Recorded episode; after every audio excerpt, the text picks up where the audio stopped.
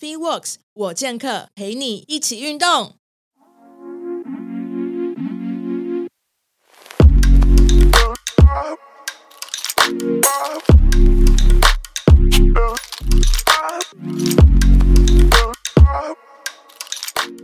大家好，欢迎收听 FeeWorks 我健客，我是 Podcast 主持人 Karen。那我今天又邀请到我的好朋友，也是 Gatesville Agency 的商务开发经理 Jenny 来跟我们分享一下很特别的主题，因为他今天要分享是在运动产业如何做 BD，就是商务开发。那我相信大家一定对 BD 这个词会想说是啥什么东西？其实 BD 的就是一个 Business Development 的缩写，那它其实包含着很多很多不同的职务内容，所以。可以胜任 BD 的人都是天才啦，只能这样讲。就是他要做很多行销，要做很多公关，要做很多 sales，也要做很多活动规划，或是一些呃关系的建立啊、合作的发想等等的。所以其实 BD 是一个同整很多不同的职务内容在这里面。那今天君要跟我们分享，就是说在运动产业里面要怎么去做 BD 这件事情。就是商务开发这个词呢，比较常在就是可能网络科技业啊，做比较多的商务的合作，或是一些。呃，媒合比较常会听到的名词，所以其实很，我相信很多人对商务开发这个 BD 这个词蛮就是陌生的。那我觉得它其实包包含很多很多的职务内容，包括就是像行销啦，或者是一些呃合作啊，或是一些关系上面建立啊，或是一些就是 sales 都有可能。所以今天就透过这一次的节目，然后让 Jenny 来跟我们分享在运动产业要怎么去做 BD。我们欢迎 Jenny。谢谢 Karen，好，我们来拍拍拍一下手。Hello，大家好，我是 Jenny。那呃，我的中文名字叫曾怡，所以英文名字翻过来其实都还蛮像的。然后就是我的朋友们或同事，他们都会叫我英文，叫我中文。那我是一个算是在运动产业工作了大概有七年的时间，其实不算菜鸟，也不算老鸟，就是介于这个中间。但我就是很喜欢运动产业，所以才会做到现在。不过我没有，我不是运动，我不是运动相关科系出身的的人，我只是我我的大学是念气管系，然后只是刚好大学接触了很多不同的赛事，然后又有拍照啊，就是摄影等等，所以我觉得运动产业其实还蛮有兴趣的。那毕业之后一直，呃，我二零一五年毕业之后，一直到二零二零二零年都在做赛事相关还有活动。所以我就等于是一直常常大家常常听到所谓的办比赛办比赛，那就是年龄层从国小到成人都有。那我在二零二零的二零二零的时候呢，在朋我呃算是前同事 Robin 的推荐之下呢，就是加入了 Gate。那我目前呢就是在做商务开发的工作。那呃，其实商务开发在每一个领域跟每个工作里面，其实大家都会常常听到。那在运动产业的商务开发，其实我觉得是一个非常有挑战的工作，因为其实大家可能比较常听到在运动产业会做，就是哦，你就是去活动公司，你就是去做比赛。那其实我们 Gate 在做的事情其实还蛮不一样的，所以也希望可以在今天来给大家一些蛮新的一个面向。谢谢大家。OK，很期待，很期待。谢谢 Karen。好。Hello，我是 Jenny，然后我的中文名字叫曾怡，所以英呃我的朋友有些会叫我英文，有些会叫我中文。那我其实，在运动产业大概算起来有很完整的工作时间，大概是七年时间。然后呃，我的大学并不是运动相关科系毕业，我是气管系，只是因为我大学都接触很多跟运动有关的赛事啊活动，所以我对于运动产业其实非常的有兴趣。那为什么是七加八呢？因为我有另外一个另外一个工作是运动摄影的部分，所以我就那我运动摄影的经验是八年的时间，所以我就写了七加八。好，然后今天主要是会跟大家分享关于运动产业的商务开发部分，然后就是我刚好自己加了一句标题，叫叫做“你的野心必须配得上你的热情”，因为我觉得在运动产业，不管是什么样的职业，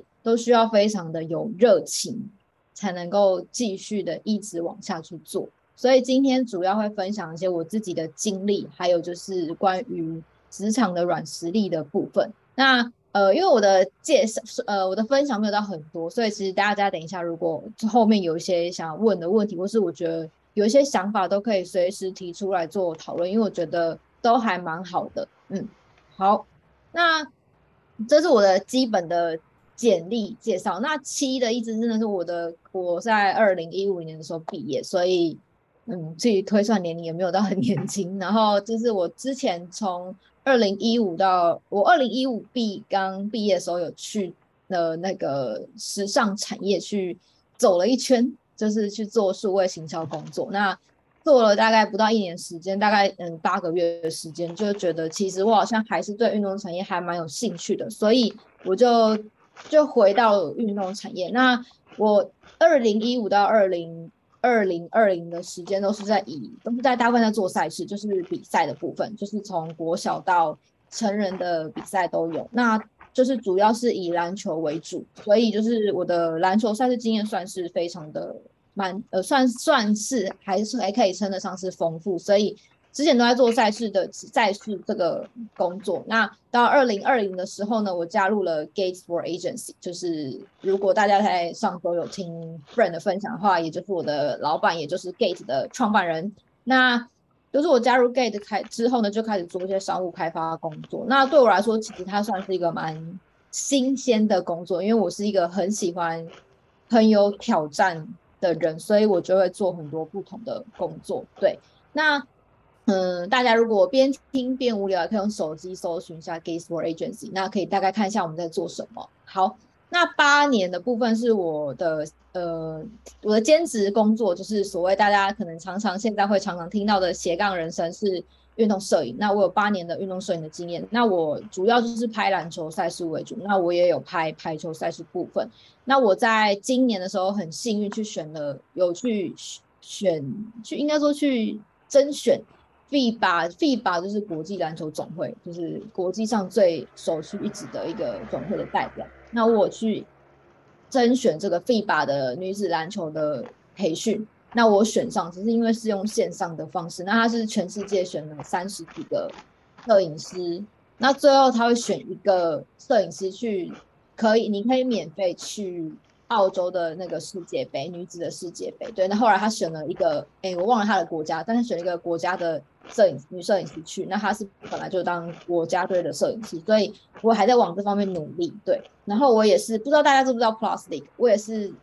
上一届 Plus League 的联盟特约摄影，然后也会是接下来这一季的特约摄影，对。然后我也是。呃，WSBL 女子篮球就是台湾女篮的，就是摄影师，就是刚好他们上一整上一季都有邀请我去拍摄，然后我同时也是就是呃 EMBA，我不知道大家有没有听过，但就是一个在职专班，他们有自己的一个篮球联盟，就是我也是他们的摄影师。那我同时是就是台科台湾科技大学他们 EMBA 的随队摄影，对，只要他们有比赛，他们的篮球社有比赛，都是有摄影，然后。再来是呃，我也是就是新北市景和高中的那个呃随队摄影师，就是他们最近呢在 HBO 还蛮还蛮有名的，如果大家有看的话，对，好，所以这主要是我简单的经历分享，那就是也给大家看一下，然后就是。嗯，我觉得要做运动产业这件事情是不要只有一个功，呃，不是不要只有一个技能，我觉得它是需要算是蛮多功能力。那我觉得可能在不同的产业都是需要这样子。对，就是呢，好，我先讲一下，就是刚好进呃进入运动产业的契机，就是刚刚有跟大家分享到，就是我在大学的时候刚好接触很多不同的赛事，然后因缘机会之下就去了去打工，就是攻读生，大学时候，然后每天从桃园坐火车，假日啊，从桃园坐火车坐到台北去拍照跟做，就是从比赛的工作人员开始做起，然后去不管是以篮球为主，不管是三三啊，或是五打五对五，就是从这些开始做起，然后就是觉得好像很有趣，所以也让我觉得，哎，那我未来毕业后想做这个工作，因为我觉得其实好像就是它不会是一个静态坐在办公室的那种行政工作，或是从头到尾都是。呃，可能都没有办，没有什么，没有什么变动的工作了，因为我喜欢比较有挑战性的，所以这算是我一个进入运动产业的契机。好，那接下来的部分是，呃，提我提到商务开发，那我在 Gate 做什么呢？其实，呃，一开始一开始我在进入 Gate 的时候，我我是应征就是他们的专案专案经理，就是因为我们在 Gate 其实它会有很多不同的专案要做，所以那时候我应征的是专案经理。那后来因为我们就是嗯，公司的政策有一些，公司的政策有一些调整，所以后来我就开始做了这个商务开发的工作。那其实商务开发，我觉得大家比较常听到就是所谓的就是 BD，就是 Business Development。那以 BD 来说的话呢，就是嗯，我觉得它比较是一种大家不知道大家有没有常常听到，就是陌生开发或是说研发这种相关的词语。大家有听过陌生开发吗？就是从有点是从零来做起。不知道大家有没有听过所谓的陌生开发？那 BD 这个东西呢，就其实会跟陌生开发还蛮像的。那呃，我很简单的讲商务开发部分，就是。嗯，它就是结合了开发，就是研发去发想，然后再是你同时呢，你要去想它的行销的策略，你要怎么样宣传你们在做的事情，你要怎么样去去让更多人知道，然后再来是业务，业务就是我们要去，大家应该就知道业务吧，我们要去卖卖我们的东西，卖我们的产品。那呃，其实业务是很多领域的工作都很常见的一个职务。那以业务来说的话，其实就是变成说，哎，可能有些人听过是业绩啊什么的。那其实以商务开发来说，就是从开发、行销到业务的部分都结合在一起。所以呢，它就是一个综合体。那呃，因为我也不是说，我也只有七年的工作经历。那以运动产来说，它并不算是很资深，那也没有到很菜，它是一个中间值。对，就是一个一个很中间的中间值。所以以我们在做商务开发的时候，是我也会，我们都要去想说，呃，我在我自己的这个领域里面，或是我在我的工作职场里面，我要我的 TA 是谁？TA 就是所谓的目标客群，我的主要的消费者是谁？我主要针对谁来做这些事情？那我要先设定好我自己的 TA，就是目标客群之后呢，我才能够开始，我要开始我去发想我的计划，我去发想呢，我要做什么，然后呢？我发想完之后呢，就会有一个架构雏形，然后再来就是我觉得跟跟着开始针对这个发想的企划或是产品来做这个行销。那行销方式其实很多种，那大家应该就常常听到行销这两字吧？因为有什么行销企划啊，什么嗯，还有什么呃行销企划，然后好像还有一些叫反正就是行化行销企划、企划行销还是什么专案等等，它都会跟行销有关，所以我觉得。呃，这些植物的名称都只是一个名称。其实我觉得，嗯，名称都是可以自己设定。但是我觉得，这些名称如果要符合我们自己，就是要首先确定自己的工作内容。像我现在在做的工作，就是真的是算是商务开发，因为我的我在开发、行销跟业务的地方，其实都会做到。所以对我来说，其实它就会是一个综合体。但是我同时也学到很多东西，因为我们。Gate 在做的东西很多都是比较算是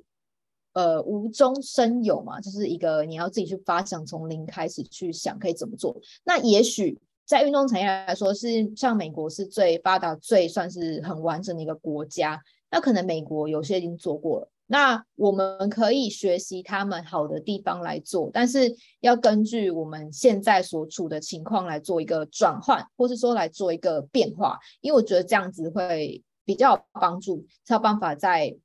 就是商务开发这块有一些不一样的不一样的成绩。好，那我在 Gate 主要做商务开发的内容呢，我呃我找离大家可能比较相近一点的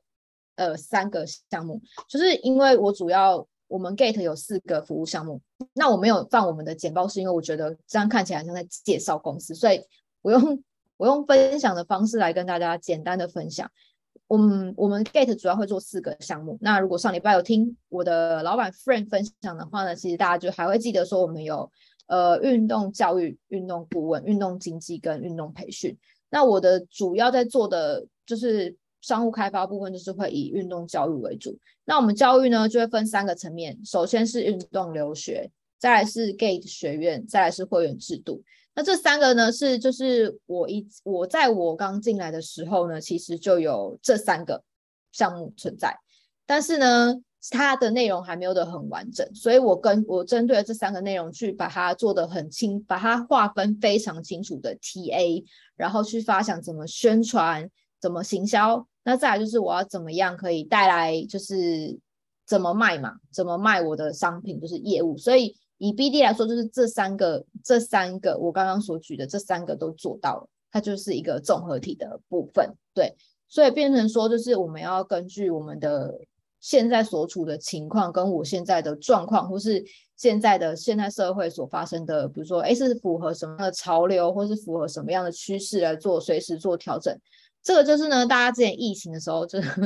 会常常听到什么滚动式的调整啊，就是会随时随地的做调整。那我也是一直随时随地都在做调整。那像我先以我们的例子来说，呃，我们做运动留学，不知道大家有听过运动留学吗？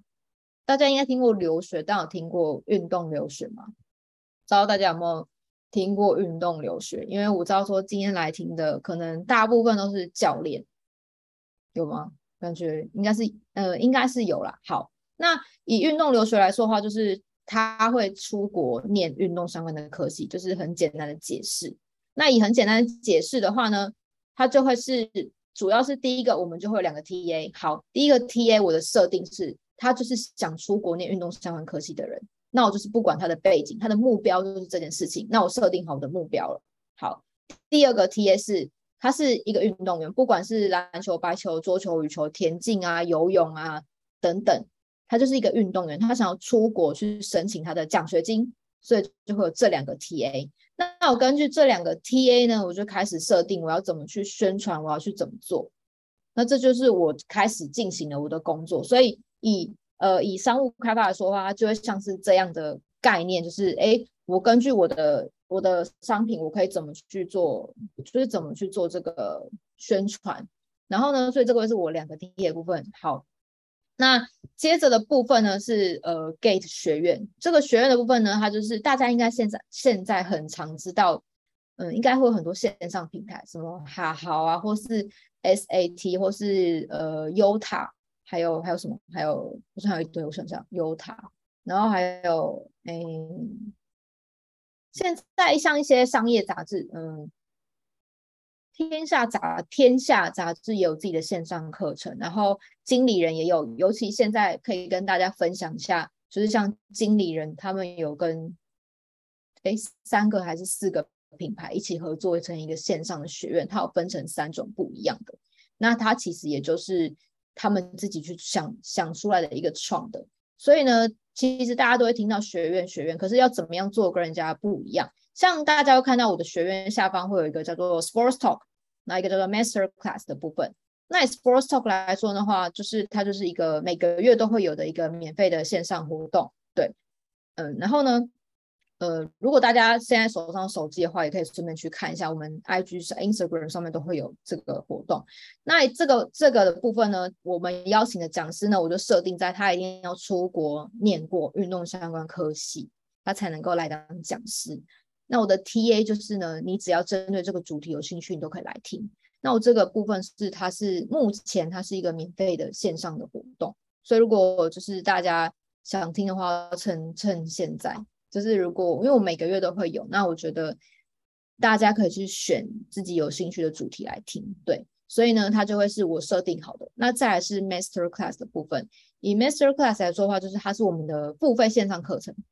对，等下可以跟大家简单讲一下，它是我们的付费线上课程，所以它就会有讲座啊课程，那我们就会邀请不同的讲师，他首先会用他的，他会分享他的个人经验或是职业的分享，然后呢，我就会从这里面去。找讲师可以开课的主题，比如说有些可以开跟社群经营相关，那有些可能可以开如何采访跟写新闻稿，那有些可能就是偏比较学术性的，就会是比如说我就是教大家什么是运动行销，对，所以呢，以学院来说的话，我觉得分成这两个，对，然后呢，再来是会员制度，那其实呢，嗯，因为我们有发现到说，其实。大家应该都知道，说免费的活动大家都会想参加，这就是一个 现在常常发生的一个现象。那我们就是想要做针对会员跟非会员做一个区隔。那我做出区隔之后呢，我其实可以慢慢找到我们的最主要的 TA，因为其实我们最后的目的是想要做，就是真的。很想进入运动产业的人，那我们主要就是要打造运动产业的专业人才，所以我们才会有学院的诞生。所以如果这样看起来的话呢，我们做会员之后，我们可以把美国的我们的学员跟在台湾的学员做一个结合，那它就会形成一个很大的 network，就是人脉网。那我们就可以让这些运动产业的人，他们彼此做交流。然后也可以彼此做意见交换啊，做讨论等等。所以这个是我做运动教育最后想要达到的一个目的，所以我就分成了这三个部分来做。对，好，然后呢，我跟大家分享一下，对我们怎么做好的。那我也偷偷跟大家分享，就是呃，像刚好跟大家讲到，就是以上后来这个部分的话呢，因为我我们的东西都很不一样。以以这个来说的话，就是 Sports Talk 也有免费的线上的讲座嘛。好，那大家可以自己记下，如果你们真的有想要听的话，因为我们就是找了各种各式各样不同的运动主题来，想要让有兴趣的人可以来听看看。所以我就从今年的十月开始，我就先规划到明年的六月，因为我觉得如果先规划好，那我们去根据不同的主题做交错的话，大家不不会说我的 TA 都集中在一起。我可能十月有我运运动伤害防护的 TA，那十一月会有运课的 TA。那呃，我觉得目前的状况，以运动产业来说的话呢，就是我们会我会分的比较大方向，比如说运管、运动管对运动管理有兴趣，比如说什么数据分析、运动行销这一类的人，他就会是一部分。那另外一部分的人就会比较偏是运科，比如说运动科学、运动伤害防护、运动心理等等这些，我就把它放在一类。所以我们这部分呢，就会尽量让两个两个主题去做不同的交错。所以我就有先规划了从十月到明年的六月的主题。所以如果哎大家有兴趣想听的话呢，可以可以就是把握一下下。对，这是呃主要的部分。那再来的部分是呢，就是刚刚有提到，就是 Master Class 是付费的课程。那就是也跟大家分享一下，其实做学生这件事情，我觉得没有很容易，是因为我们的 T A 就其实也蛮蛮小的，可能嗯可能对运管有兴趣的人就这些人，那对。运动科学有兴趣的就是这些人。那大家应该知道，说其实现在台湾越来越多呃体育相关的大学，他们都会有运动相关的科系。那他们有运动相关的科系的情况下呢，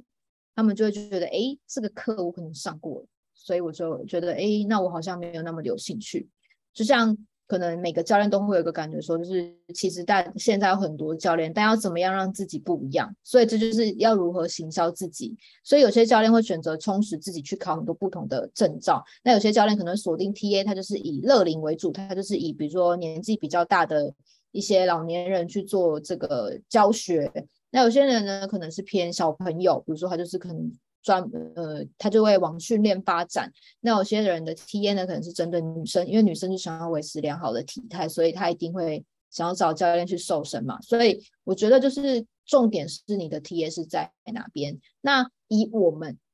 以我们 Gate 来说的话，是我们的 T A 都很不一样，我们有对不同科系都有兴趣的人，所以我就要想办法来满足这些不同对不同运动相关科系有兴趣的人。这样子我才能够呃锁定他们嘛，但是会有一个很尴尬问题是，我有这么多 TA，所以我就要想非常非常多不一样的东西。我要去想我可以开什么课程，我要去找讲师，所以我就要去想说，哎，现在有哪些讲师很很不错的，他可以来分享，或者说，哎，现在有哪些讲师适合开什么课？那因为有些讲师其实他可能大部分都是用分享方式，就像我现在跟大家分享。那他可能没有实际的教过课，或是说，嗯，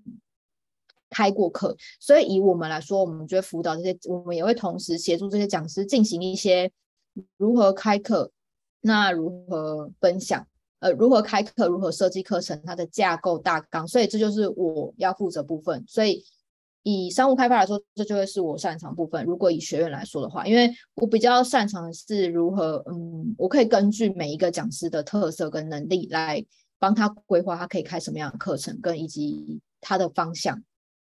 这就是我我目前在做的事情。就是以学院来说的话，所以如果像以现在来说，比如说九月、十月、十一月、十二月、一月、二月，那为什么上面很多空白呢？因为呢，我接下来这些课程的但当然不能够透露太多给大家，就是先一部分告诉大家我们 即将开什么课，跟开过开过了什么课，然后从这部分去切入之后呢，再带到之后我们可能会有一些运动相运动科学相关不同的一些课程，然后来做一个结合。所以呢，以这个学院来说的话，它会是用这样的方式来就是来进行那。嗯，我觉得大家如果以教练们来说的话，我觉得大家等一下可以提出你们自己可能目前有嗯遇到的问题，就是可能跟商务开发相关有关的问题，你们觉得可以怎么样去做，或是说我觉得可以提出来做交流跟分享，因为我的商务开发层面可能跟大家比较不一样，但我觉得以我觉得商务开发的本质是一样的，所以我觉得大家也许可以去想一下，嗯，你们每呃每一个教练或是每一个人，你们在做工作来说的话，你们有没有跟别人不一样？我觉得要做出所谓的差异化跟区隔，这样子才有可能做出自己的品牌跟创造自己的独特性。然后就是再是，嗯，怎么样可以跟人家不一样？我觉得这件事是这这件事情其实是，呃，它算是一个还蛮还蛮重要的事情。那我觉得做运动产业的商务开发说，其实是非常非常非常的不容易。对，好，我觉得跳不同简报，好，大家应该不会看到太乱，就是它其实是非常不容易的事情。那我觉得，因为嗯，我自己有时候在做这些事情的时候，我遇到很多的困难跟挑战，所以就是不断的尝试，然后不断的不断的去试验各式各样不同的东西。所以就是我觉得目前我算是规划一个还蛮针对我们运动教育部分的规划一个还蛮完整的一个架构跟方式，因为我觉得可以让大家能够更清楚的了解。好所以呢，大概就是这样。然后呢，我可以再跟大家再分享一个画面。可是大家会觉得很很难听不懂吗？其实我很想问这个问题，因为因为我怕大家会觉得听不太懂。毕竟因为大家算是算是教练，那我是从我的角度来分享商务开发。但我觉得因就是本质上不变的情况下，大家可以去随时做一些算是做变化跟做一些不一样。对，然后。再是呢，我觉得，因为我先讲一下，就是以商务开发部分。那，嗯，我有问题，我有问题。好，我来，我来问一下 Jenny，就是在你们做这一系列开发的时候，你们是一次就想到就是后面付费阶段吗？还是说你们是有先做一些，就是比如说尝试，然后确定就是这个东西是在。比如说这个这个模式底下可行的，那我们才慢慢慢慢慢进入到就是上就是有付费的阶段，这个可以请你分享一下吗？一开始的时候，我觉得一定都会有所谓的实验阶段，那就像我们会提供一些免费的线上讲座或是免费的活动让大家来参加，那我们也会请大家听一些问卷回馈啊，或者说可能我们会去查现在可能大部分会来找我们的人都会想问什么问题，或是对什么。科系有兴趣，因为其实很多人都会私讯我们的 IG，问很多很特别不同的问题，就说，呃，我想做微念书可以怎么做？我对运动产业有兴趣，我可以怎么加入之类的，就是各式各样各种问题都有出现，就是可能从国中生、高中生到大学生，或是成年人，然后已经在工作，但是他没有在运动产业，他们都会来问我们说，呃，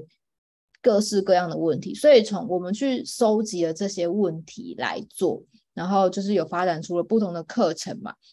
但是呢，其实我觉得现在这个东西算是很新，以在台湾的运动产业来说，我觉得算还蛮新的。所以虽然我们触及到的广度可能没有到很广，有些人知道了，可是我们还是得继续让它更广更深，就是要让大家知道说，哦，原来运动产业有一个诶线上的课程可以上课，所以我们就是主要是想要主打就是。培育，算是打造运动产业的专业人才，就是让大家能够都有一个自己可以专精的项目，或是找到自己的方向。因为很多人都是非正在别的地方工作，然后来找我们的人，然后他们来找我们说他们想进入运动产业，所以这部分也是我目前在想说，以如果今天他是非运动产业的人，非运动产业的人，他现在在其他领域工作，我要怎么样可以帮助他进入运动产业？这也是我现在在想的，因为我们以教育来说的话，就算是想要帮助这些想进入运动产业的人，不管是谁，对，所以也才会有学院的诞生。所以这个算是一个，我觉得要去各种尝试，然后又很有挑战，然后不能不试，也不能只有想，一定要去试试看，不然就是你我们永远不会知道结果是什么。嗯，大概是这样。好啊，好啊，感谢。所以你们其实，在就是试了阶段的时候，有没有就是试了之后，然后失败的？就是比如说有，比如说进行某一个免费的讲座啊，或是免费的一些活动，然后它其实不 work，然后你们或者是你们从这个雏形下去做一些调整之类的。嗯，应该说失败这，我觉得不，我觉得哦，对我觉得一个很重要的事情，不能不能够想说自己是做任都做是失败的。我觉得像以像比如说好，大家听到常听到行销，像行销这个东西是没有答案的，因为它没有一个绝对的是非对错，就只有有没有符合你的 TA，你有没有帮公司赚到钱，有没有带来更多人等等，或是说获得更多粉丝。那我们在尝试的过程中，其实因为我有感，我有感受到免费活动都会非常非常多人参加，但付费的活动呢，就是相对来说就会比较少。所以我觉得目前像我自己遇到最大的问题跟需要挑战，就是嗯，付费的课程怎么样让大家来买单？我觉得这是一个还蛮重要问题，因为大家会觉得说，哦，我干嘛去上课？我平常上网查查资料就会啦。我要怎么样？我我我为什么要去上你的课？我上了你的课可以获得什么？所以根据这件事情呢，我就开始在想我的课程接下来会有什么可以规划什么样的内容。比如说，我会去找讲师拍影片，我去看讲师的工作环境，我会针对讲师呢可能写更多内容，或是我先先让讲师透露一点他要上课的东西等等。就是我们可以去想怎么把内容丰富化，因为我觉得如果只有行销这件事情，就是把它。用力的宣传出去，但内容来说相对没有那么丰富的话呢，我觉得会落差蛮大的。所以我觉得以就是刚刚像 Karen 你说的这个部分，我会觉得我就是各种尝试，但我目前遇到的挑战会是这个，就是要怎么样让别人买单。对，嗯，好，所以你们的付费的机制是会员制吗？还是是一次性？因为如果说是一次性的话，很很容易就遇到就是可能他。进来，然后消费一次之后就离开了。但是如果是以会员机制的话，可能就是比较符合像学院这样的机制，就是说他可能是，嗯，你付一个一次性的费用，然后进来之后他有附加价值，然后所以他才有办法在这里面持久。其实我想问问问题是怎么去经营忠实会员的这件事情，学院的会员。哦，嗯，如果像我们的话，因为我们现在还算是一次性的，没有。但是我从一次性的这些人里面呢，哦，因为我有一个特点是，我很会记人名，就是我会很会记人的名字，就是可能对方可能不认识我，可是我会知道对方是谁。就这个我超弱的，这个我超弱。会会，就像有很多人来报名我的课程，我会记得名字，比如说这个人，比如说我常常就说，哎，这个人报名过什么？那夫人就会这种说有吗之类的。但就是因为我蛮会记，所以我大概有锁定了某些人，就是我们的铁粉。我觉得要提升粉丝的粘着度，跟让他让他跟你比较亲近。像他们都常常来密粉丝专业，然后等他密 IG 的时候或 Line 都是几乎都是我在回。然后我就用比较朋友的口吻，因为有时候我可能忙到半夜才回，然后就会有呃就会有粉丝说：“哎，小编你怎么还不睡觉之类的？”然后有一次好像有有人赖我，就被发现被发现了我是谁，因为刚好我跟他有共同朋友被发现，然后就直接在赖里面问我说：“请问你是某某？”某某学姐吗什么的，就是我觉得要想办法拉近跟粉丝的距离，然后还有就是要会记人。我觉得如果能够先记得对方的名字，这就是很重要一件事情。所以我觉得这是要训练的。所以我就大概有锁定了我们的我们的 Gate 的会员里面呢，有哪些有哪几个是常常来上我们课程的人，然后我就把它记下来。然后我记下来的时候，我就知道了。嗯，所以怎么去提升这些？会员他们的忠实度，比如说像有些学院，他可能就把这些人提升成为干部，或者是说赋予他一个很就是有责任的角色，然后让他们可以就是就是变成说啊，他们也是变成行销一个管道，因为这个很很常见嘛，就是中中中实会员他可能就是口口相传之后，他可能会推荐更多人进来，或者说他在。整个的架构里面，其实会赋予非常非常多的帮助，在整个的学院的推广底下，其实会有这些角色是蛮重要的。我们目前的话，因为我们现在是一次性的课程嘛，所以之后我们如果做了会员会员制的话，就会比较偏向是呃小班制，那可能我们就会开始用很像是分班或者是分一群一群的方式，那我们会根据每一群可能做不一样的，就是更细部能够跟我们更近距离的接触，让他们有那个粘着度，因为我觉得。像刚 Karen 你说的，大家都会说哦，我们可能会有干部啊，或者什么。但我觉得我们想用，我会想用不同的方式，让他们觉得我们有重视他们。就像他们可能问我们问题的时候，我会记得他之前问过什么，我就会有时候就会提到。他们就有时候会说，哎，那你还记得？就是我比较是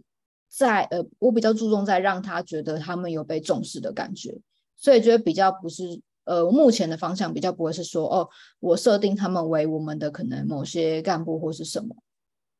那我觉得我目前的做法会是我们的会员制度，我不会让他一次要很多人，但是我会把有些东西是只能够让会员是有的。那当然大家都在做这件事情，我觉得这件事情是大家都在做，怎么样子让会员，怎么样让会员独享。我觉得大家都一直在做这件事情，所以我觉得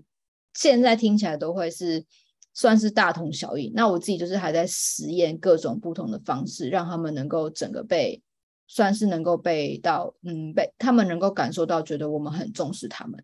因为我们的会员制度目前目前预计应该是十一月一号十一月一号开始，所以现在就是在筹备的阶段，所以。我们目前还在测试各种方式来提升，来想办法让我们的会员会觉得，哎，他们有被重视的感觉。嗯，我目前的方向要会是这样子，比较会是先跟他们拉近距离，再根据他们的需求了，我们再来规划说我要怎么样让他们有跟别人不一样的感觉。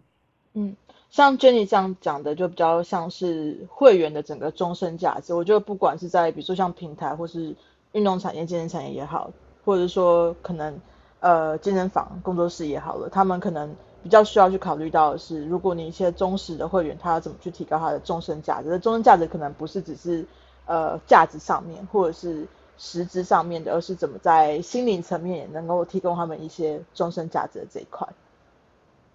哦，对，因为可能我比较对我比较就是会先从心灵层面来来出发，因为就是对我们来说，因为我们我们的这些人都比较算，我们都称学员。就很像我们的伙伴一样，所以我们做的每一个服务项目都是把我们的客户跟我们的 TA 当做是一个我们的伙伴，就不会让他觉得我们只是一间公司帮他完成什么事情的公司。所以，我们是用很像是什么所谓的 partnership 的方式来进行，我们会是这样子。然后，好，这样子有回答有回答到你的问题吗？有有有，很棒很棒，感谢。我现在也不能讲讲太多，我们在做事情，因为有些十一月等十一月一号公布再说。我还没有正式启动，所以没有没有办法。好，然后呃大大致上的商务开发，我觉得会是这样子。那我觉得商务开发，因为每个人的做型其实就真的是完全不一样，所以没有办法说我的方式一定套用在每个人的身上。所以呃，我觉得。只是我只能够分享让大家听看看，说，哎，我是我是怎么做的，然后我觉得大家也可以提出自己的想法，看你们怎么做的，主要会是这样子。然后，呃，接着的部分是因为，嗯，我觉得虽然我今天讲的是商务开发，但是因为我搭配一点职场的软实力，那我觉得不管是在座的大家啊，或是在只要是在运动产业的人都，我觉得不知道大家会不会遇到。挫折的时候，或是觉得好想要离开运动场，也，不想继续做的时候，不知道大家有没有遇过这样的情况？那呃，我觉得以我自己，以我自己来说，算是有的，因为我在做的工作就是每天都是挑很挑战的工作。我我以前的工作是办赛事，那可能就是耗费体力，比较偏体力部分。那现在是要卖大脑，就是要随时一直每天都在耗脑，每天都要去想，每天都要去想，我可以怎么做，我可以怎么样改变，怎么样跟人家不一样。所以我觉得这时候呢，要怎么样维 维维持这个热情就很重要。可以问问大家，你们是随时都保有热情吗？还是说你们可能会遇到一些，也会常常遇到挫折的时候？你们有，你们是随时随地都很有热情，还是说你们可能常常会遇到一些挫折？因为我觉得有些人可能天生很乐观，所以就很 freestyle，哦，没关系啊，继续努力就好了。然后就是不知道。大家的针对在运动产业工作的想法是什么？对对啊，学长说人都会遇到挫折，然后像我自己是，嗯，因为我大部分都是在呃在篮篮篮球这个领域嘛，所以基本上我的上班时间可能是一到五，可是我家的时间都是在球场，所以我的工作日算是说，我觉得算是一到七，一到七休息时间是蛮蛮少的。然后我觉得是因为我很喜欢我在做的事情，所以我能够一直去做，就是一直做到现在。然后，嗯，再来是我觉得每个人都要找到一件就是怎么样去维持你自己热情的方式，不管是什么。像我自己是，我就是拍照对我来说是非常重要的事情，因为我觉得拍照可以让我让我恢复我的能量，跟让我继续维持这个这份热情，所以去球场拍照对我来说是非常非常有意义的事情。所以我不管在可能我在做我现在做事情，可能充满挑战，但是我只要去拍照了，我就会又有可能又会燃起斗志啊，或怎么样。那我觉得就是因为很多我自己身边的人也会很羡慕我在运动产业工作，但他们可能不知道运动产业其实每个产业都会有每个产业的辛苦，然后每个产业都会每个产业遇到的问题还有挑战，所以我觉得这件事情来说，就是我觉得在运动产业其实也需要一些抗压性的养成，就是抗压性啊，然后怎么样找到自己在做事情，然后重点是你要喜欢你在做事情。我觉得喜欢自己在做的事情，就是其实还蛮还蛮重要的。像现在，我就遇到很多不同的人都很厉害，然后我也觉得哇，他们都好有热情，所以我觉得很也会想听看看，哎，大家对于自己热情的，就是怎么样找到自己热情的方式。所以我觉得我这我这工作的时间以来，就是我觉得我都对我在做的事情都非常的非常的喜欢，然后就是也一直在做，然后我我的热情，我觉得我热情算是。大部分基本上九成时间都在九十九九十分以上吧。如果满分一百分的话，就是我不会觉得我想放弃，或者是我也不会觉得很无聊。嗯，就我觉得这一件事情是要想办法去维持它，是还蛮重要的。所以我觉得，然后我觉得在运动产业，不管在哪个产业，但我觉得不要呃不要只有会做一件事一件事情，或是只有会一个能力。因为我觉得现在的现在每个人都是独立的，然后我觉得。大家都要学会，就是我觉得多功吧，就是要一些能力，所以就会有回到说，我觉得软实力的部分是，嗯，我觉得在运动产业没办法说有很明确的一些硬实力嘛，就是像这些工程师会写会写软体啊，会写程式等等。但我觉得在嗯运动产业来说，是需要，比如第一个，我觉得需要就是要，我觉得要想办法让自己多功一点，比如说像我自己，我会呃我会拍摄，就是我会拍照。然后我会经营社群，就会经营呃公司的社群，经营我们其他合作客户的社群。然后，所以我也会行销。然后再是我自己也会，就是我自己也会写提案，去发想很多。我觉得，然后再是我觉得要一直去看不同的资讯，跟一直去看书等等，因为我觉得这些其实都还蛮还蛮重要的。然后你才能够一直一直有想法。因为如果我们一直在这个同样的地方一直待着，都没有去试着去。其他地方去接触的话，我觉得会影响蛮多的。然后我觉得，虽然我们都在运动产业，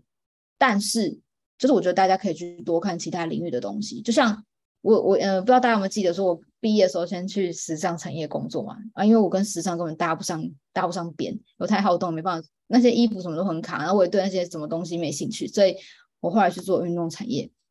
然后。我到现在我还是会去看那些，比如说现在在流行什么，或者说现在有什么。我觉得很多东西就是不管是什么，你去看，你去看，你就是一直看，一直看，一直看。我觉得他有办法，有一天都会有办法跟不同的东西做一些结合。因为像我们在做的工作，也不会只有跟运动有关系，他一定会接触到其他东西。然后我觉得一定要让，呃，我觉得，嗯，我自己虽然说。我没有，我不，我不会说，哎，我我之后要去找工作或者怎样。但我觉得我们在现在这个时候，就是履历上一定要让自己的履历或者在自己的经历上要能够更好看。所以要想办法让自己在做的事情，我觉得可以数据化或者量化。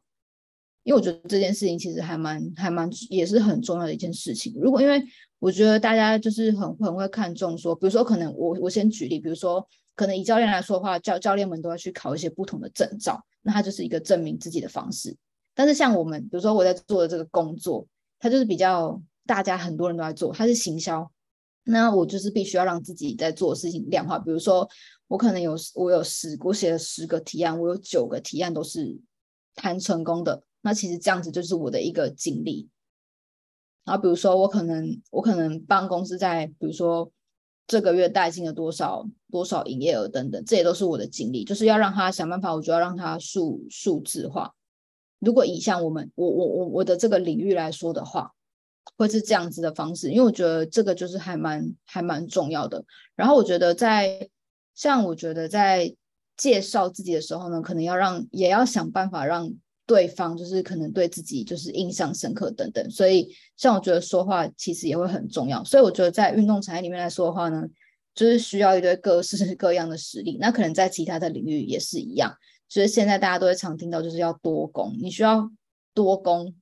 你才能够就是嗯，才能够去适应这个这个环境，然后才能够让自己，我觉得可以让自己更好。我觉得这个是其实是还蛮重要的，因为我也是像我自己也是一直在。就是一直在要求我自己说，哎，我要怎么样让自己更好，让自己更有能力。所以我也是一直在就继续努力。所以我等于说同时在做 Gate 的事情，但我也去想说，哎，我的另外一个斜杠的工作，我要怎么样让我自己能够更更不一样？对，主要会这主要我觉得这个会是还蛮还蛮重要的事情。所以我觉得大家如果想到有什么，就是哎，你觉得好像什么事情也蛮也什么样的软实力也是蛮重要的话。其实我觉得也可以，也可以提出来，对哦。然后我刚刚有提到，就是我说记名字这件事情，对对我的工作来说，记名字还蛮重要的。比如说，可能刚好某天，嗯，我还记得昨诶前前前天，夫人可能刚好就说，哎是上礼拜忘了，反正夫人可能刚好就说，哎那个某个同学好像在某个时间点有来，哎，然后他可能提了某些关键字，然后我可能就。讲出的那个名字是谁，或是他讲了一个名字，我可能说哦，那他就是上次有来咨询的人，他有上过我们什么课、什么课、什么课，这样就是在记忆这件事情上，我觉得其实也还蛮重要的。因为有时候像我现在开课程，我都需要跟大家互动，因为我是主持人，然后因为大家就会很安静，因为大家都彼此不认识，我就要想办法就带动这个气氛，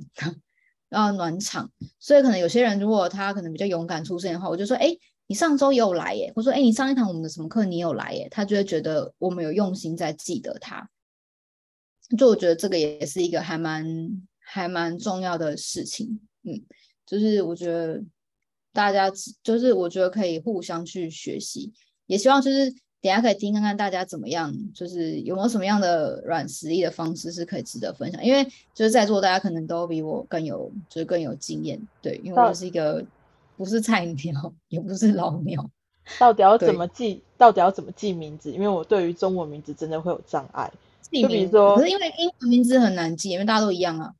不会啊，我觉得我觉得英文名字很好记，但是中文名字超难记。就像像我老板今天有上线李一修，这一修就很特别，没有人有，所以李一修就很好记。可是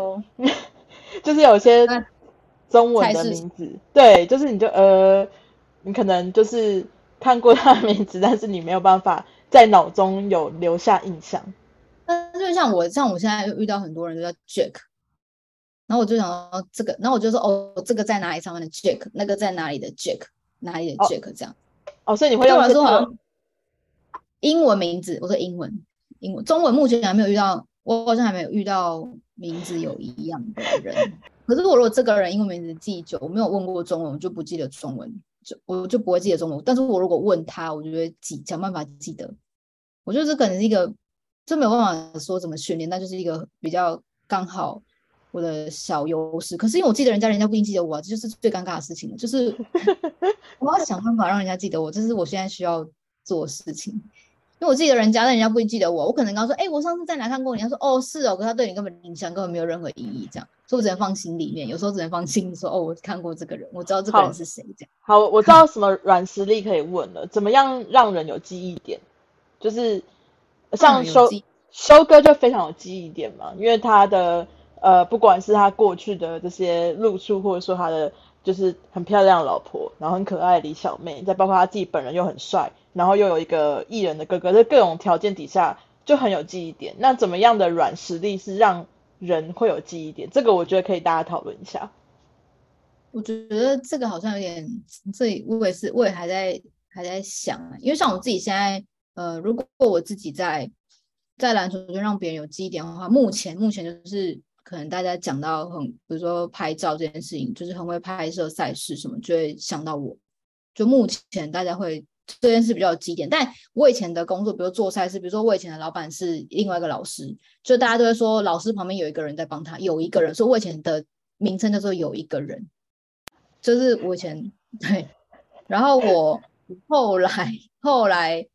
到了下一个在求学工作，才是那个才会才有慢慢开始浮现自己的名字，就是哦，你原来就是那个老师旁边的那个人，这样。那时候其实一开始觉得很难过，因为我觉得原来我以前没有没没名没姓，就这样旁边有一个人这样。但我后来就是我就要开始慢慢做起来，然后记忆点，我觉得要有用软实用记忆点，可能就是可能有些人就是会带来可能自带自带欢乐嘛，或者自带娱乐效果等等或什么的。我觉得可能可以用一些每个人的自己的特色吧，就是可能或是。而且像像 Jenny 很知名的就是因为你很擅长拍照嘛，所以其实，在就是你可以用作品当做你的一个记忆点，就比如说作品怎么拍，就是看出来这就是这个人拍的东西，它就变成是一个记忆点。然后比如说像某一个呃专业，或者是说一个就是自己拥有很多特色，然后可以一一直不断呈出现在比如社群媒体上面，或者是一致。每一次出现在大众面前都是有这个特色出现的时候，我觉得非常容易有记点。像我觉得比较容易做到的事情是，可能某一个颜色或是某一种穿着打扮也好，比如说像有一个教练，他一直都很喜欢戴帽子，然后帽子反戴，那就是他的特色，就是他的记忆点等等之类的。所以我觉得这个也是大家可以参考的。比如说在众多蜗俊 蜗俊的教练都穿一模一样的衣服底下，你要怎么让他记得你是哪一位教练？就是要去想办法让自己在不管是讲话谈吐上面啊，或者是说就是穿着打扮上面啊，下一点功夫，让大家可以记得你之类的，或者说哦练起来的身材或者练系统不一样，这个也是一个不错的记忆点。对，嗯，我就觉得，我觉得每每个人都可以找到自己的，我觉得应该是说让人家觉得很印象深刻的记忆点，就是我觉得都是独特的啦。就其实可能要花一点时间找，但就是。我觉得应该基本上应该都可以，可以算是找得到。嗯，那我最后有一个问题想要问一下，是因为回归到刚刚讲商务开发，就是呃，因为是陌生开发，所以一定在第一时间去接触这个陌生开发的时候，你一定会没有办法让大家可以相信你。可是你要怎么样在很短时间，肯定是就。第一个第一次接触可能就一个小时，你要怎么样一个小时内让对方可以就是就是他可以相信你，然后愿意跟你合作这一块，我觉得是蛮困难的。我觉得如果如果是我的话，我应该会先不会一开始就先讲到合作，比较是我会想先听他的，对，就是听对方的想法，然后根据对方的想法来。转换成可能我想要，我也我我我的我我的想法可能我们有共同点。我觉得如果彼此之间有共同点，有一个共鸣的话，我觉得才能够继续往下一步，就不会到一开始的时候就说就马上说，哎，我要跟你合作或什么。我觉得我的做法会是先了解，先听他怎么说，然后了解他的想法，然后跟我是不是有共同的理念。因为我觉得合作之前其实很重要一件事情是双方要有共同的理念跟共同的想法，或是有共鸣，我觉得才有办法继续谈。之后可能再慢慢的去带到合作的地方，或是他主动问了，诶，那你就可以顺水顺水推舟来讲这样子。所以你在开发之前，我会做很多的背景调查嘛，比如说像大部分都篮球化，你可能会先去知道说他就是比较就是比较支持哪一个球队啊，或者说他都是就是哪一个相关领域之类的。应该是因为我我不认识这个人情况下，可能就是简单查一下他的背景。如果查得到的话，那如果真的查不到的话，可能就是用可能是自我介绍的方式，然后也请他自我介绍来听看看，觉得怎么样？嗯哼哼。然后嗯，因为我觉得很虽然网络很发达，但应该很难 查到一个人的完全的背景。可是如果有一些社群媒体它是公开的平台的话，可以查到他的一些相关，比如说可能他常常去哪，有什么兴趣，喜欢什么运动等等。我就。也许那就可以，可以也那到时候就可以说，哎，那你平常有在喜欢什么运动吗？这样子就是用反问的问，因为但是你自己心里可能本来就知道他喜欢什么运动，那你不会马上讲出来，因为这样反而让让人家觉得说你是不是一开始一直查人家的底细等，可太可以，就是可能前前面可以有个铺个梗之类。那么你是在调查我吗？这种 就是我查了，但是我会假装不知道，然后我觉得可以听对方怎么说，理解。对，那你们会常常约在球场上面去谈合作吗？比如说你可能约去看什么赛事之类的。嗯，我自己比较不会，因为像现在其实我现在大部分的讲师都会用线上的方式，因为大家都在不同县市，就其实大家都很，所以在球场反倒是，哎，可能刚好他如果会去，然后嗯我、我我可能刚好有空去，可能就是去看一下，就是我觉得这是一个礼貌上达到，让他觉得哎有被重视的感觉，你有到现场这样子。嗯哼哼，理解。嗯，对啊，我觉得刚刚好 Jenny 讲到那个找到共同点这点真的非常非常非常重要，因为呃，我觉得跟不管是有没有要做商务开发，或者是说教练跟学生之间关系建立，或者是说你在跟人跟人之间建立关系好了，有没有找到这个共鸣点，就是可以呃决定你们有没有下一步可以发展的机会。像我很我早期在做 podcast 的采访的时候，我其实都很习惯会先去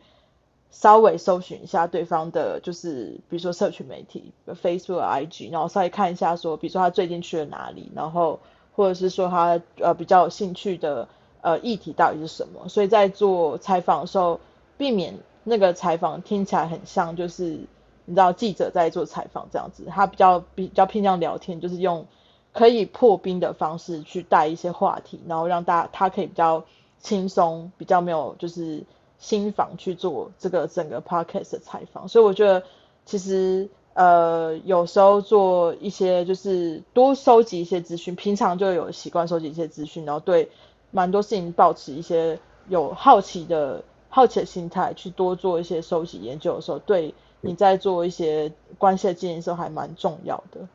对，我觉得这样其好实其实大家在看很多很多篮球赛事，不管是公开的联赛或者是企业联赛，好了，很多时候你们看到从早期可能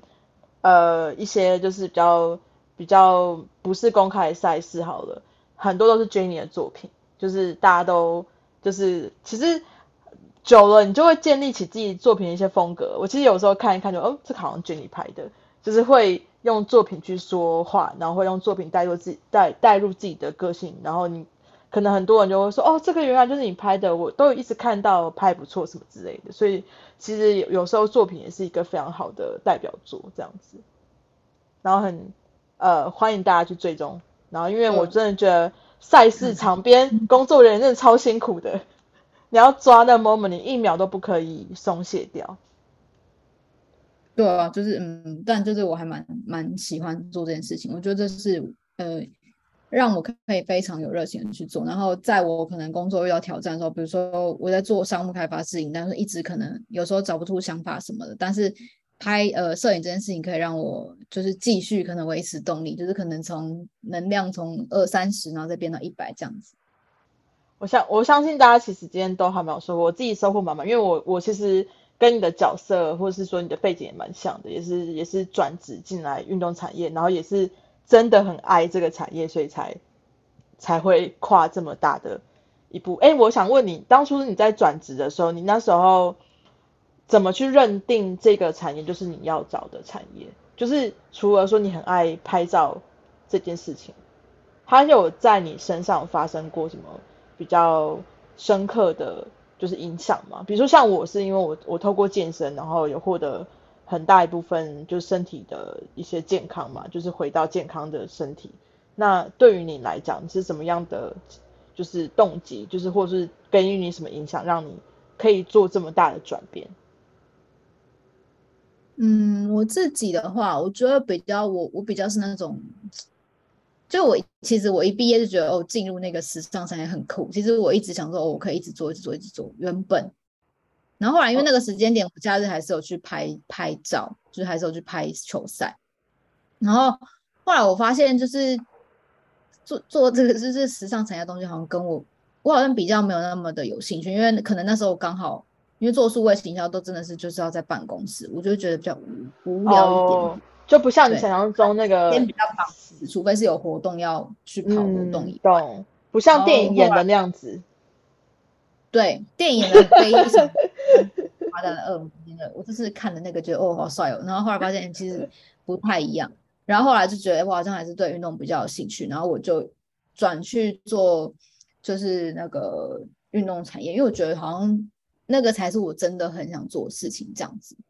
然后我就到了这个，就是到了到了现在这边就一直一直做到现在，然后我觉得我好像也没有觉得。呃，我这一路以来做的事情不有趣，因为我觉得每一件事都是过程。就像大家会可能很多人常常听到说，哦，我去小我我去大公司才是好的，才能够刷履历。但我觉得大其实我也一直在努力想要打破一个观念，是我觉得大小公司都一样，因为你今天在大公司的人不一定都会表现比较好，那你在小公司的人当然也不一定会表现比较不好。我觉得那个是要看个人，他没有办法用没办法以偏概全。嗯嗯嗯。但是因为我对啊，我因为去了。去了时尚产业后，确实这个公司的名字让我去应征工作的时候，大家都会先问：“哎，你在那里做什么？”因为大家就很好奇啊，因为平常不会有人在里面工作，或是说哦，还有一个点是在里面的那些呃同事们，就是真的都还蛮有钱，就是家里就是嗯，出生于所谓的可能富二代，或是从美国美就是在欧美念了时尚产业学习之类的回来，然后。很少很少是念一般科系，是我的主管，就我的带我的主管刚好他就是他就是淡江大学气管系毕业的，嗯哼，他带我，所以我就觉得说，哎，他真的有教我很多东西。可是其他人可能因为他们对于这些东西就有一些概念，所以对他们来说就会觉得哦就是这样就是那样。所以我的我会觉得说，好像我比较不适合在这个刚好那个时间点，不适合在那个地方。工作，所以我就想说，那我去做运动。所以我这件事情也跟我那个主管聊了很久，因为那个主管其实对我很好，然后他会带我去他各种演讲，因为他都被邀请去数数位时代演讲，然后还有各式各种不同的地方。所以那时候我是做了很久，想了很久，才决定要转回运动产业这样子。那个时候的我是这样，嗯，所以我还蛮，我觉得我还蛮感谢他的。嗯嗯嗯嗯，理解。对啊，对啊。很棒，因为我觉得可以找到自己的舞台发挥。哎，我像我总结回到你最后呃原本那个你的主题，你的野心必须配得上你的热情。那你现在野心在哪里？就是以目前在，比如说在 Gate 这个这个职务来讲好了，你的野心是什么？我如果在 Gate，当然就是我觉得，因为我们就是在做美国跟台湾的台湾的业务，然后我觉得。呃，未来，因为未来就是夫夫人他也有可能就会去做负责美国那边，因为他本来那边资源就还其实是蛮多的。然后我就是我如果没有意外，就是我会主要在台湾，然后就是有时候可能比如说暑假时候或是一个期间去，可能去美国一阵一呃一小阵子而已。所以我希望我可以也行，就是我可以真的实际到帮助很多人，然后让大家我觉得，然后我自己我觉得这样好像很多哎，我自己也想要。成为算有影响力的人，那我觉得可以，当然可以当什么？我那时候跟 friend 都会开玩笑说：“哦，我要当台湾区台湾区的什么总经理，很好笑吧？”超好笑。不会啊。美国当他的那个那个，就是因为他就是老板嘛，他就回他美国，因为他本来公司就是在美国开的。对啊，就觉得我的野心大概是这样，但 一个比较远的野心，现在就会比较想要把。可能刚好提到会员制度啊，跟线上学院这些做好，我觉得会比较比较是我现在可以快比较有办法有有比较接近我的目标啦。目前，嗯嗯，对，我觉得其实像刚总瓜来讲，就是热情跟野心好了。首先，你必须要赋予富有非常呃这个对于这个产业有非常高度高度的热情，所以你选择这个产业的时候，你就不会。那么快就灭火了，所以你就是一直保持这样的热情，然后先确定自己的可能野心多大，我觉得都没有关系，然后一步一步的去建立自己往这个野心的目标越来越靠近，然后一步一步的达成，我觉得这个是一个非常好的规划，因为像很多人，我相信他们可能哦够专业，然后在这个职务上面也都一直保持有这样的专业度在，但是。他因为没有足够大野心，可能很多时候做到一半，热情就被浇灭掉了。所以我觉得其实多元尝试，像你虽然有一个正职是做商务开发好了，但你同时也拥有，比如说你一直很有热情的兴趣，就是在做运动摄影这部分，所以一直不断持续的在做这件事情的时候，你就可以一直在两方面都可以保持同样的热情所在。所以我也是很鼓励大家可以同时开发自己的专业，同之余也可以去开发自己一直保有热情的一个软实力的角色。比如说，无论是你去当讲师，或者说像我做 podcast 啊，或者是说经营社群，各种不同层面，但是可以有相关度更好，这样子相辅相成。对啊，好，然后今天真的非常谢谢 Jenny 的分享，我我实在听不太出来你是就是没有分享过很多次，讲的非常非常的顺，然后也很感谢你分享这么多好的内容给大家，对，那我们真的真的，那我们也希望就是有机会可以再听到就是更多不同的就是 gay 这边的分享，然后也 Jenny 如果之后有机会想邀请来。跟我们讲一个运动摄影相关的讲座内容，因为我觉得大家应该也很有兴趣想知道运动摄影到底有什么技巧这样子。嗯，好啊，谢谢大家，拜拜。